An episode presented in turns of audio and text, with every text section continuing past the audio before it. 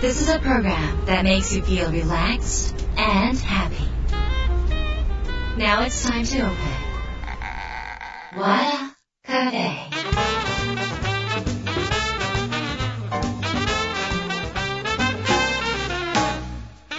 和田カフェのオーナー和田博美ですやる気満々の人もちょっと明日が憂鬱な人も明日笑っていけるよう今夜もワクワクをお届けします改めましてこんばんは和田博美です、えーさて今週はゲストをお迎えしております、えー皆さんご存知でしょうか？たくさんの本が出てるんですが、えーちょっと陰で書かれてる本もあるので全ては言えないんですがブックライターの上坂徹さんを、えーお迎えしました、えちょっと1ヶ月ぐらい前に、えっとご紹介いただいてで私あの物を書いてる方ちょっと大好きなのでぜひお会いしたいということでご紹介いただきました。でブックライターって、えーまあ、どういうお仕事かっていうとあの著者に代わって本を執筆する職業、まあ、いわゆる本の中にはあのゴーストライターっていうあの立場の人もいらっしゃるのでそういう言い方をした方が分かりやすいかもしれないですが、えーっと忙しい著者さんとかそういうなかなか書けない方に代わってその方をインタビューして本に起こすというお仕事されてて、まあ、ご本人の著作も含め140冊ぐらい、えー本を書かれてもう本当にまさに書き手のプロなんですね。そんな上坂さんがですね今回また7月に新しい本を出版されたんです。これがですね成城石井世界の果てまで買い付けにという本なんです。で私も成城石井さんによくあの行かせていただいてるんですがあの一つ一つの成城石井さんの商品ってやっぱり美味しいしすごいその手間がかかってるなっていうのは分かってたんですね。何らかの手間がかかってる。でその何らかの手間がかかってるんですけど成城石井さんは一つの商品を自慢しないんですよ。なんか自分から俺こんな風に買い付けてきてさこれ大変だったんだぜっていう自慢がないからなんか美味しいだけで買ってたんですがその背景を全て明かしてくださったのがあの上坂さんなんですね、えー、と一つ一つの商品がどうやって開発されたのかどんな風にして世界を旅してですね見つけてそこから買い付けに行くというその壮大なストーリーがあのあってそれが成城石井さんのお店の中にギュッと詰まってるんですね。だからもう世界中からこう集めた宝の数々もちろん日本中からもそうなんですがその背景を書かれた本が、まあ、こちらの本になります。今日はですねあの本当に、えー、と細かく、取材をされた、えー上坂さんの方からこの本の面白さえそして上坂さん本人についても語っていただきたいと思います。和田ヒロの和田カフェどうぞ最後まで楽しんでいってください。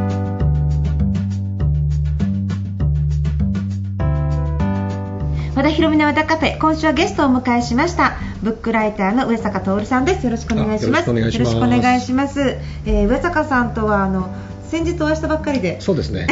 なんかむちゃむちゃ酔っ払って、はい、すごい楽しかったんですけど。酔ってないって言ってましたよね酔ってないです。よであのその時にあのちょっと手渡して、はい。あのこれから出る本だよっていただいたのが、まあこちらのえっ、と世界の果てまで買い付けにっていうね、はい。あの本だったわけなんですが、まあ、ちょっと読んだらときめきまして、はい。あこれはぜひラジオで紹介していただきたいとあの思ってですねあのちょっと今日お呼びしたわけなんですけど、上坂さん自身はあ別に成城石井の回し物ではなくあ全くないですはいお金もらってませんよ今こういうと上坂さんのこと紹介したらあこの今ラジオ聞いてる人とかはこの人成城石井の人と思ってると思うんですよ。違います。なんでちょっと簡単に自己紹介お願いできますか？そうですね、はい、えっと、僕はえっと25年前からフリーランスで文章を書く仕事をしてまして、はい。えっと、いろんな人にインタビューしたりとか、はいえっと、雑誌に書いたりウェブサイトに書いたりあと本も書いていまして、はい。えっと、実は自分の本がこれ実は40冊目の本なんですけど自分の本がはい。ええ。これと別にですねあのいわゆる他の方の本はい。経営者の方とか、はい。えっとスポーツ選手とか、はい。科学者の方とかの本を代わりに書くっていう仕事をしてましてそれはブックライターと呼んでるんですけど、はい。はい。はい、その仕事を含めて実は月に1冊ずつ本を書いてるんですよ。はい、何万字ですかそれ。1冊ですか？56万字ですよね。大体10万文字ぐらいですかね。ちょっともう上坂さん肩こりしないんですか？肩こりしいや今しますけど、えはい、もうじゃあ、えっと、1日のあの、えっと平均スピード打ち込み量どれぐらいです何万字ぐらいですか？2万字ぐらいは多分いいっちゃいます。っちゃいますね。いや私ちょっとなんか私全然無理ですわ。どうしよう。羨ましいです。どっからそんな集中力出てくるんですか？これが仕事ですからもう。あでも2万字も書いてたら肩とかグーグーに痛くなりますけど。ものすごい集中しますけどね。でも本を書く時期って大体決まってるので、はい。5日ぐらいで一気に書いちゃうんですけど。10万字を？10万字。バーッと集中して。でその前に準備はもちろんしてあってその準備も、まあ、全部あの実はメソッドがあるんですけど全部積み上げてそれ知りたい一気に知りたい知りたいそのメソッドはまた別途教えていただく 教えていただくと思ってるんですけど、はい。であのーじゃあ上坂さんはその本をずっと集中的に書かれてる間は他の誘惑にはほとんど心を動かさずそれだけに集中されて書かれてるんですか？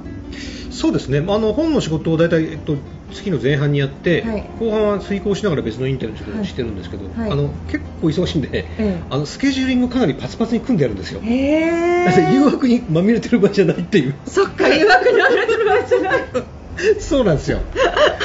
かなりスケジューリングがもうびっちりこう埋まってる感じなのでじゃあかなりストイックな生活ストイされてるってックなことですね。生活かもしれないですねなるほど。うん。ちょっとなんかあのもうすぐ7割ぐらい今反省してます。今話聞いただけで。で最近なんかあつ森とかやってましたからね。あつ森？集まれ動物の森はいはいはいはい。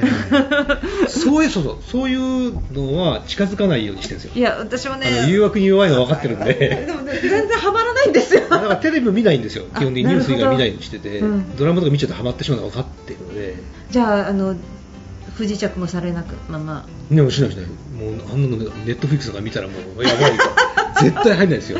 それなんかお酒飲み始めたらなんか止まらなくなるから禁酒してる人みたいですね。あーでお酒飲むんですけどね、毎日お酒飲んでるんですけど、ええええ。そのストイックに決めといて、ちょっと時間をこうここまでとして、ちょっと私は見習い 見習います。ということであの、はい。そういういっぱい本を書かれていてうん。あのさまざまなあの偉い方にもインタビューされてるということなんですがちょっとあの教えていただきたいんですけど、うん。今まで歴代インタビュー面白かったトップ3とかっていらっしゃいまた急にそういうこと言う。あごめん。あのあんまりね個人的に誰って言わない言えない言えない言えない言えない言えないそうただねそうです職職種はよく言うんですよ、ええ映画監督です。あ映画監督が一番面白かったですね。名前は名前はまあ言っても言わなくてもいいですけど、あのーやっぱ彼らはえ猛者である俳優さんたちをこう使うんですけど、あとスタッフも猛者じゃないですか、え照明さとかそうんですよね。そうですよ。ものすごいこだわりを持った方々をみんなまとめて、うんしかもお天道様とも戦いながら、うん。お金の人なんで頭を下げつつ、うん。ものすごいですよ。コミュニケーション力ももうすごいし、オーラもすごいし、でみんないい人だし、こうスーパー職業ですね、あれはもう、文字通りっていう印象を強烈に持ってて、まあ、映画監督です。けどやっぱ監督という名のつく職業、えっとサッカーの監督もプロ野球の監督も、現場監督も、同じようにええ。監督という職業の方々はすごい、やっぱりくまなくいろんなところに目が行き届きすごい。いろんな知識も持っていて。はい。も低くてみたいそうですな、か、はいちょっと今度誰か私も会ってみたい まああのじゃあということで映画監督さんということで、まあ、あのそういう話をさておきですね、はい。今日はじゃあこちらのお話をちょっと、あありがとうございのます。させていただければと思うんですがまずあの成城市の本を書く理由というのはたまたまお話があったってことなんですか？そうですね、えっとはい。6年前にですね、はい。あのこの本と別で、はい。と成城石油なぜ安くないのに選ばれるのかっていうのを書いていまして、はい。ええ。その時は実は成城に住んでるんですよ。はい。はい。で成城に住んでいて、ええ。まあ成城石油を使っていたので、ええ。あのある編集の方がですね、ええ。あのえっとご挨拶をしたら、はい。成城に住んでることを知って、えっとか言われて、実は成城石油について本書きたいと思う、あ作りたいと思っててって言われて。あもうぴったりじゃないですか。って言われたんで、じゃあやりましょうって言って書いてたらすごい面白くて、ええ。ででその本は、えっと、経営がテーマだったので、はいはい。あんまり商品に深掘りできなかったんですよ、商品がものすごいエピソードがいっぱいあって、うん。面白かったんで、いつか商品について聞きたいなと思った時に、うん。あのお誘いいただいて、うん。まあ、バイヤーさんにうん。取材をして、うん。えっと一個一個の商品についてのエピソードをして書きませんか？っていう話をいただいたんで。何商品入ってましたっけお札に？えっと20かな？?20 ですね。20商品、うん。20商品というのは1つの商品にバイヤーさんもそれぞれいらっしゃるっていうイメージですか？ええっと、担当は全部それぞれ別々ですよね。そうすると上坂さんは20名の方にインタビューされたごめんなさい、えっとねカテゴライズされているので、うん。えっと、インタビューしたのは11人です。11人。あそのカテゴライの中で一緒のやつもあるわけですね、はい、でバイヤーさんは、ね、30人ぐらいいらっしゃってて、うんうん。あと、えっと、惣菜スイーツ開発担当者が20人ぐらいあそうかそうか。スイーツ系、はいお米とか、はい。あとお醤油ソース系とかですね、ででものによっては実はご本人じゃなくてえ前任の方が作られたものについて語っていただいたものもあります、なるほど、ん。じゃあ成城石井さんって、えーっと今は結構有名ですけど、うん。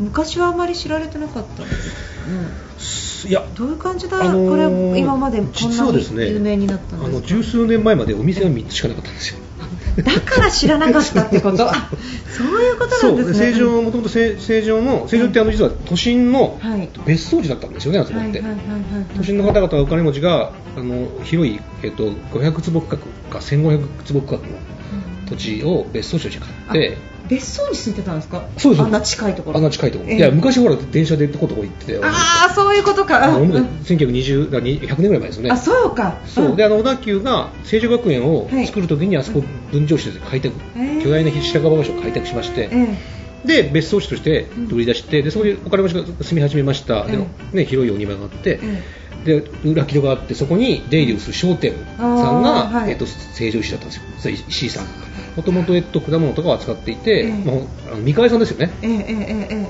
そこから始まってるんですよ、で今のこう流れにはい。いいものを、本当にいいものを厳選して選んで選んでっていう流れになってきたのは何年ぐらいあそれがですね実はもともとそのと別荘地から始まっていて要は下が超えた方々の相手にしてたわけですよ、はい。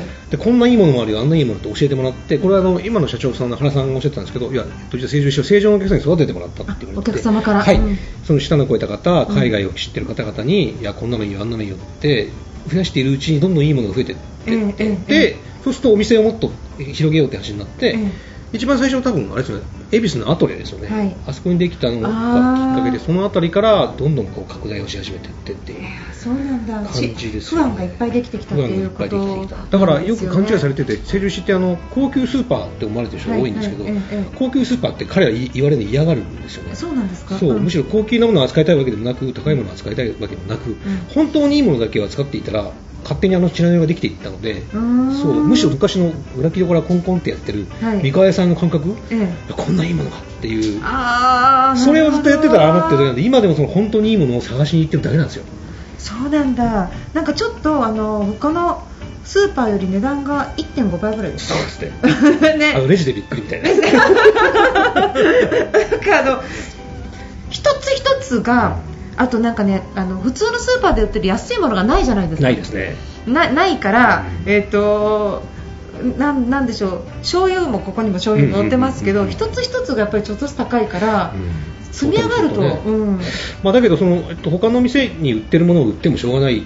ので,、ね。で本当にいいものを探しに行ってって、ええ。本当にいいものは高いですよね、ええ。それはそうですよね。本当にいいものは安いわけないんで,、ええ。で本当のいいものをいかにリーズナブルに仕入れるかっていうことに彼らは今こだわっていてだからよく知ってる方々は実は本当にいいものが安く手に入っていると分かってお値頃で買えてるってことが分かっているのでだからまあ多分利用もされてるし、で昔の日本人ってこれなんか安いものばっかり買ってたけど、ん。で成城石ってやってることはずっと変わっていないので、ええ。世の中がの方が舌が超えてきて、ええ成城石のこうビジネスにこう親しんでったっていう感じでそんな印象がありますけどね。そうですよ成城ね石はやってると変わってなくて。ああそっか、うん。私成城石に行くと健康になりそうな気がするんですよ。あそこねすごいこだわってるんで添加物とか、ええ。化学薬品とかみたいなものを使ってないものって大最低条件だ結構この商品あればいいのになと思ってるものとかも置いてないんで、ええ。なんでですか？聞くといやちょっとこれはねうちのあのポッププラスに合わないんですよ。うわすっごい厳しくチェックしてるので。すごい。だから、うん。高くても安心できるものっていう感じのイメージがあって。ですよ。だからその正常に住んでるお客さんたちはもう3台4台で使ってますから、ええ。おじいちゃんおばあちゃんが使ってた、ええ。あのこの商品とかってもう決まってるので、絶対裏切れないわけですよ、はい確かになんか皆さんなんかこう知らない人にはぜひ買いに行っていただきたいなって。そうですね。地方にはないんですよねでも地方都市はね一応今岡山まで行ったんです岡けど。山まで行った。実はこれも理由があって、ええ。あのお惣菜、はい。たくさん美味しいものあるんですけど、はいお惣菜って実はセントラルキッチンって町田にあるでっかい工場自社工場で作ってるんですよ、うん。皆さんがなんかこう手お手作りで。手作業で作られて作ってるんですけどそのセントラルキッチンから、ええ。っと、運べる距離のところにしかお店がないんですよ。要するにそっか。じゃあ岡山まで？車で？ギリギリ。多分なんか方法を作ったんでしょう。前はね、うん。えっとどこだったかな、えっと、姫路まであったのかな、うんだったんですけど今伸びて岡山まで行ったんですけど、うん簡単にその北海道とか九州に作るわけにいかなくてただあの保存の効くものに関しては九州やにお店があったりとかしますのであと通販があるので通販であそっか。はい、あの常温のものは買えますので。ね他のスーパーであれば一回冷凍しちゃうとかね。そういうことがありますもんね、しませんからね。うんうん。でもなんかうん。すごいこの本読んでやっぱりますますって感じなんですけどうん。あの上坂さんこれ読むたんびにもう一回食べ直したりとかされてると思ういや取材するときに全部食べ食べました。食べて食べて食べてますよ。ね食べ食べてると思うんですけど。食べたことないものもありましたからね。あ私もでもこの中で食べたものがうずら卵とか食べたことがちょっとないんですが、えっとまあ、ここから厳選して、うん。ちょっとこう、えーパルミジャーノ・レジャーノで、ね。白バラ牛乳、ん。えーシャトーこれワインですね。ね。シャトーラベリエールルージュ、はい。うん。クイーンモンベラ、うん。レオザクラこれは日本酒ですね。ね。はい。えー、とで雪バーゲンダルルイボスティーこれジュリアーノ・タルトゥーフホワイあえトリュフオイトリュフオイル、はい。トリュフオイルフオイル。感で塩ですね、うん。えー、とあとは蜂蜜成城石蜂蜜、アスパラガスってちょっと意外だったんですね、はいはいはいはい。アスパラガスって。これね年中あの置いててですね、ええ。あの海外からも輸入しててそのこだわってそんな特別なアスパラガスって知らないあーでも結構いいお値段しますけどね。何でも高いから あのなんかでそんなもうまいんにですよこれ。ちょっと買ってます。これ待ってる人いますからね。本当に？うんで、えー、と芋ですね、芋ですあの芋芋でナポリタンチョコレート、アサンボ、ミックスナッツ、黒豆、うん北海道大豆納豆、ポークインナー、キムチ、うん。えーでフォーがこれは、えー、とフォーですね、うん。ベトナムフォーでシンガポール soy sauce chicken noodle、うん。これがガイアの夜明けでうん。紹介されて、プレミアムチーズケーキ、モモチャーチャー、ということでチーズですね。そうですね、ええ。あのパルミジャーノ・レッジャーノって、えっとまあ、チーズ好きの人はね結構知ってて。であのこれパルマのイタリアの認証が取れればパルミジャーノ・レッジャーノという名前で、はい。このチーズ売り出しことができるので,、はい。であのまあ、ハードチーズですよね。ハードチーズって実はあんまりあの日本では受けなくて実は、えっと、成城石井が、ううんと80年代に多分初めて、はい。プロセスチーズとかしかなかった頃に、うんイタリアとかヨーロッパからあの美味しいチーズを入れてるんですけど、好きな人はもうハードチーズしか食べないっていうぐらい、まあ、味の濃いお酒のつまみにしてもいいしあと粉にしてあのパスタに振りかけたりとか、ね、こうシュッシュってやって削って、はい。うん。で社長が出した食べ方はあのフランスパンの上にね乗っけてオーブンで焼いて。あ乗せました。私言われた通り美味しかったです。美味しいんですよ。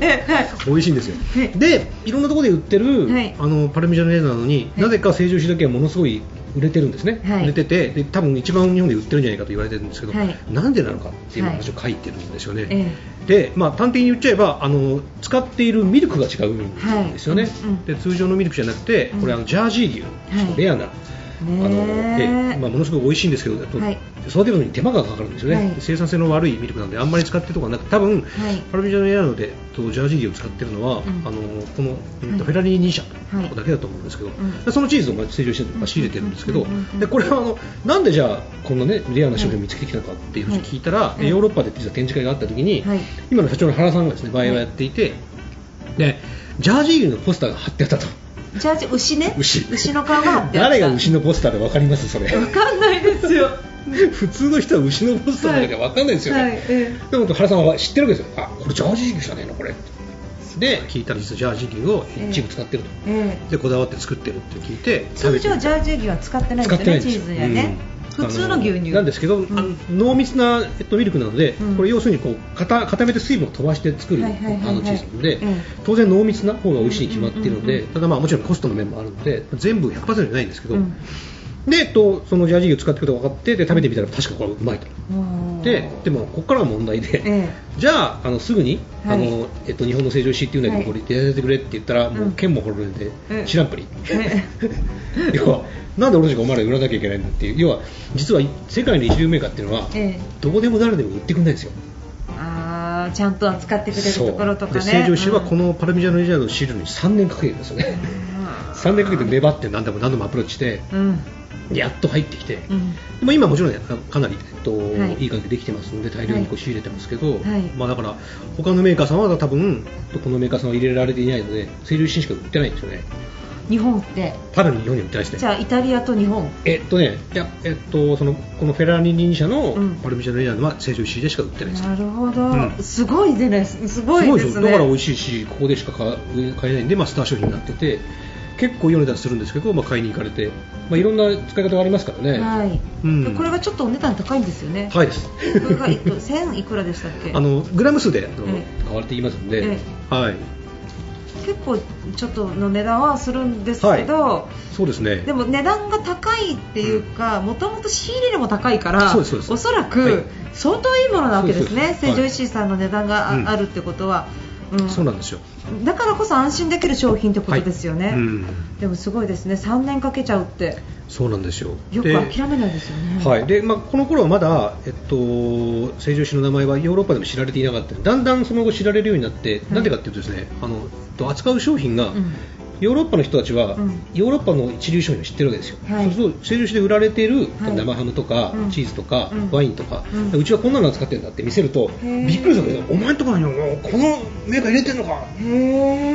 なんだこれはここにも入ってんのか。って言われて驚かれて、えまあ、トントン拍子であの商談が今はあの進むようになったと言ってましたけどね、まあ、当時はまだそうでもなかったので、いやいやいやいやいやいやいや。じゃああの他の海外から仕入れてるものは大体そういう背景がいろんな苦労を重一つねて。一つの背景があるってことですよね、はい。だか成城石井さんトータルで、なんかコンセプトデザインされてる商品を置かれてるってことですよね。その一つのいいものを作りたいって思いをそうですね。の中にまあ、あの本当に本当にいいものって入れてっていうかうん形ですよね、だから高いものだからいいってわけじゃないんで、うん。あのね、日本の人たちに合うようなもの、うん。本当にいいと自分たちが思うものをアンテナ立てていって、まあ、大体でもそのと展示会に行く前に、うん。ここの辺の商品がいいかなとかっていうのはトレンドチェックしてて、はい。例えばとえっとアメリカのねセレブがはい。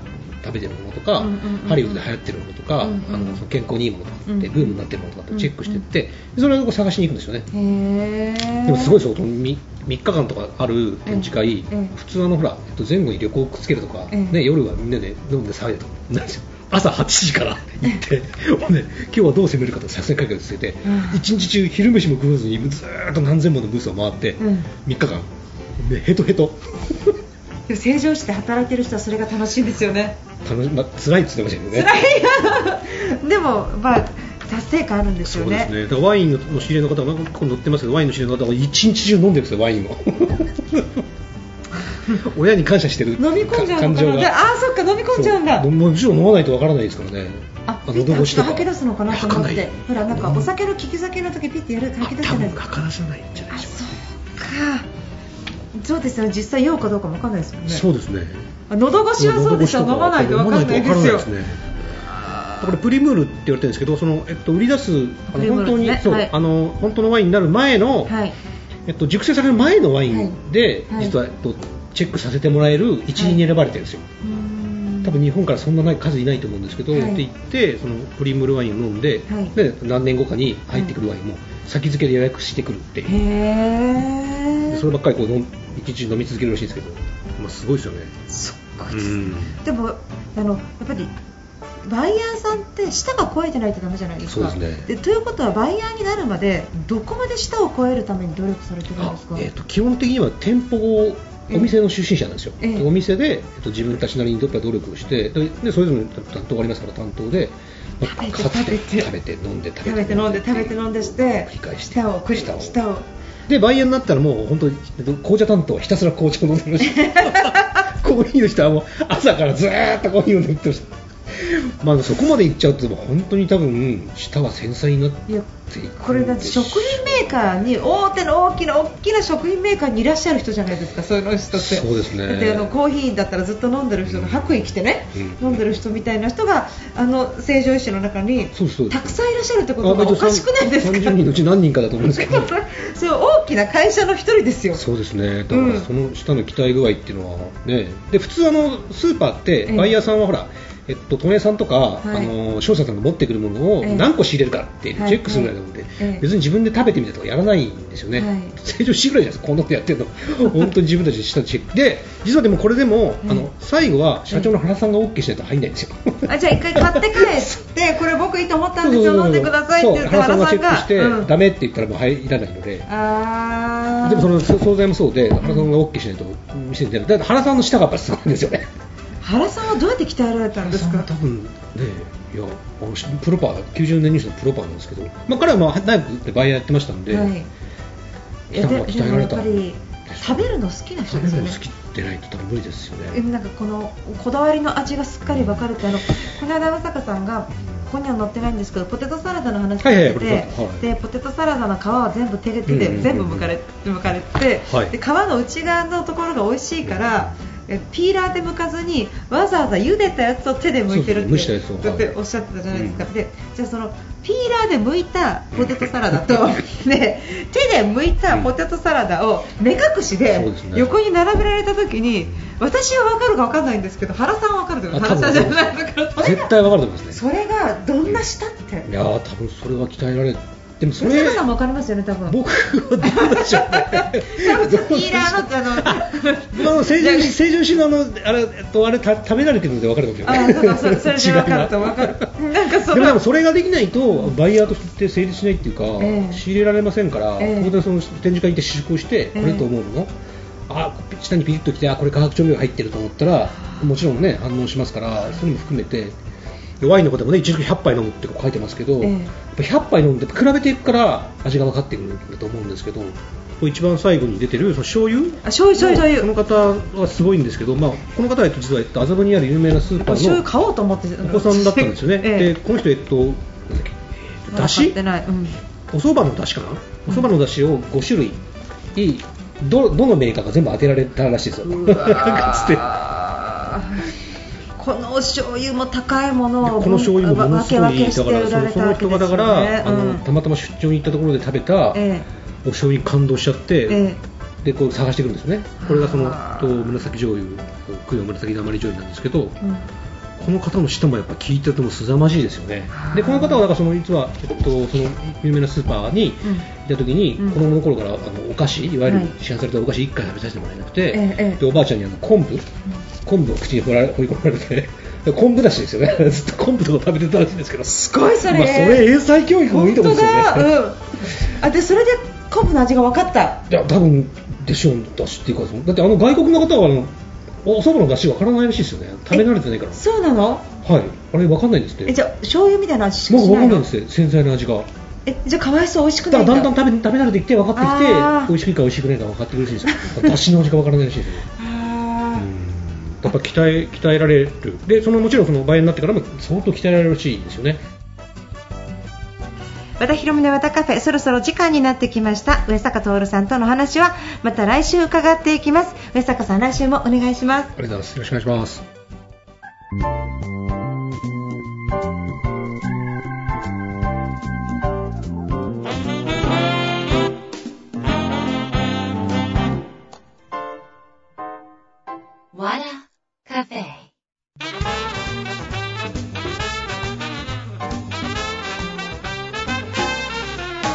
田博美の和田カフェいかがでしたか？ブックライターの上坂徹さんをお迎えしてましたが、えっと、たくさんのこう美味しいお話が、えー出てきて皆さんこう妄想されたんじゃないかと思うんですね。なんかうまそうだなって。でもこれはやっぱりね聞いてるだけでは味は分かりませんからね。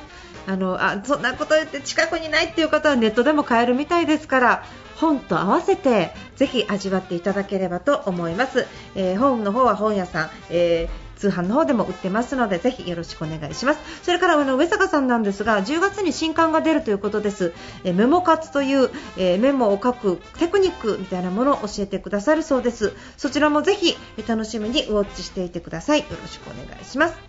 えーということで和田博美の和田カフェ今夜はこの辺りで閉店になります。皆さんにとって来週も素敵な1週間になりますように。お相手は和田博美でした。